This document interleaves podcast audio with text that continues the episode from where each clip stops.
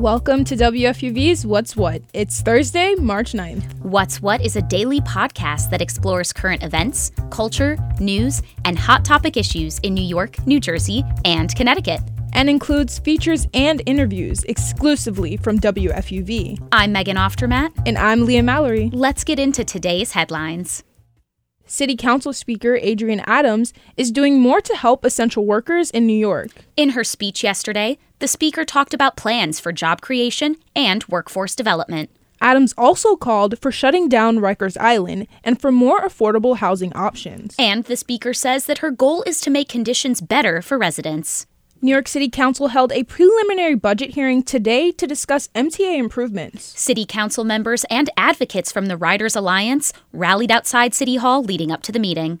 The M T A has already taken steps this year to implement changes. That's right, Leah. First, they're relaunching the Group Station Managers Program, which assigns someone to take care of a collection of stations and oversee maintenance and upkeep. Next, they've announced that twenty-four public bathrooms at twelve stations will reopen in May. And the M T A isn't the only one making improvements. This week, the Taxi and Limousine Commission announced that they've approved a pay raise for Uber and Lyft drivers. Rideshare drivers can now expect to earn twenty-seven dollars for a trip of up to thirty minutes starting next week. Lawmakers in New York are discussing repealing the excise tax on medical marijuana.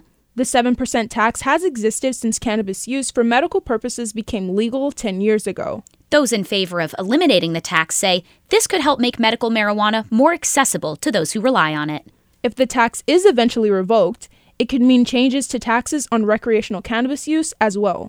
With the spring season upon us, it looks like the cherry blossoms are eager to make their appearance. And Central Park just announced a new cherry blossom tracker to help New Yorkers keep tabs on the beautiful flowers before they peak. The Central Park Conservancy, a nonprofit that oversees care for the park, launched the interactive tracker, which gives real-time information on the flowers. The color-coded map shows areas where the flowers are in pre-peak, peak, and post-peak. To find the tracker, go to central park n y c dot org. And for some fun entertainment history, on this day in nineteen sixty-six, the five-member American rock band known as Beach Boys started recording their hit, God Only Knows, which would go on to become a U K number two single the same year.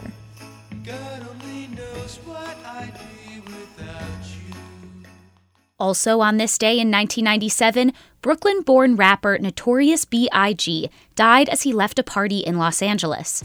The twenty-four-year-old rapper is cited by many media lists as the greatest rapper of all time and is regarded as a central figure in hip-hop and an icon in New York City.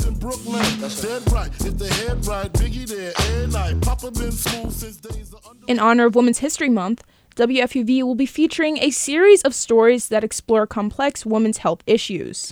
This year, New York City made medication abortion pills available for free at four clinics. But recent legislation could limit that access nationwide. W F U V's Maya Sargent finds out what's happening on a federal level to threaten the availability of free medication abortion in New York State. New York City has once again proven they are a front-runner in reproductive health care. In January, the city started offering free abortion pills at four sexual health clinics. The city is investing one point two million dollars in this rollout that will aim to make ten thousand abortion pills available over the next year. In Mayor Adams' announcement, he explained why access to medication abortion is so crucial. It's because historically, women's health has not been prioritized. And we saw that so clearly last year when the Supreme Court overturned Roe versus Wade. The Supreme Court's decision has endangered women's health across the nation. Since Roe has been repealed, anti-abortion initiatives have popped up all over the country. New York City has always been a beacon of leadership in this nation, and we're going to continue to lead. Most recently, federal Judge Matthew Kozmarek proposed legislation that would ban medication abortion across all fifty states. That would even affect states like New York, where it is currently accessible. Right now, women in New York can access this pill without documentation or insurance. No other city in the nation or in the world has a public health department that is providing medication abortion. We are the first. The medication provides an alternative option for women who are not able to get a surgical abortion. Laura Wherry, assistant professor of economics and public service at New York University, explains why access to a free pill breaks down some of the barriers women face when looking to have an abortion. The cost of abortion or getting together the resources to cover abortion is often cited as a reason um, for why women have delayed abortion care. Wherry says it's hugely important that the pill is not only free, but accessible and convenient across the city. She says it will allow women to consider if they want to invest in having a child right now. They feel like having a child right now may interfere with future opportunities. So maybe goals they have for their career or their educational attainment. Wherry says her own research has shown that women have more opportunities when they have better access to abortion and contraception. Showing that when women have better access to these types of, of reproductive health care, they're better off in terms of their educational attainment. They're more likely to graduate from high school, more likely to attend college. Um, they do better in their careers, have higher earnings. But even then, Wherry says medication abortion isn't a perfect solution. To use this type of care, you have to recognize pretty early on that you're pregnant, so you can only use that within the first eleven weeks. Wherry says it's just as important for women to have access to surgical abortions as well. Sunsara Taylor, the co-initiator for Rise Up for Abortion Rights, an organisation fighting for reproductive equality, agrees.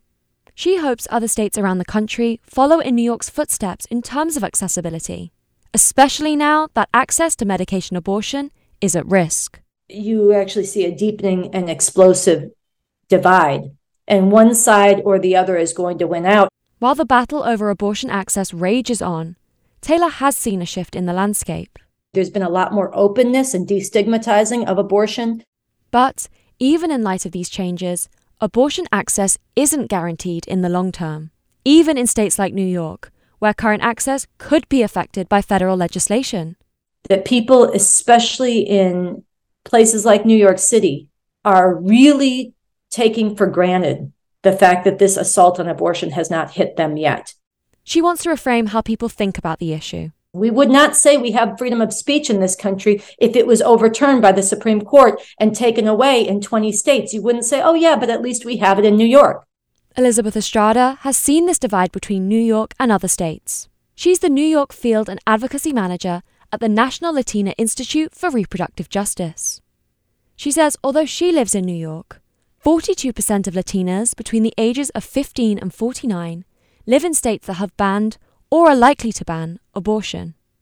She says immediately these women are faced with additional financial and social barriers other than the abortion procedure itself. Getting childcare to go, taking a day off work, it means paying for a flight, paying for cabs, paying for a bus, and then perhaps even being subjected to immigration checkpoints.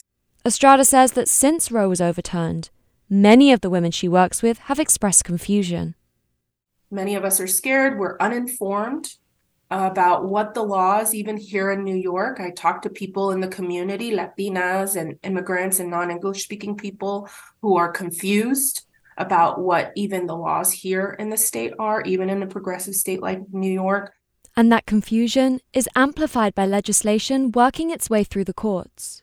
While medication abortion remains free and available in New York State for now, future decisions on the federal level could eventually limit that access. For W F U V News, I'm Maya Sargent. That was W F U V's Maya Sargent reporting on how federal legislation could impact New York State's ability to continue providing free medication abortion. And that's our show for today. I'm Leah Mallory. And I'm Megan Oftermat. Check back with us tomorrow at three o'clock for more news, music, and culture. And tell your friends so they can find W F U V's What's What at W F U V news dot org and wherever you get your podcast.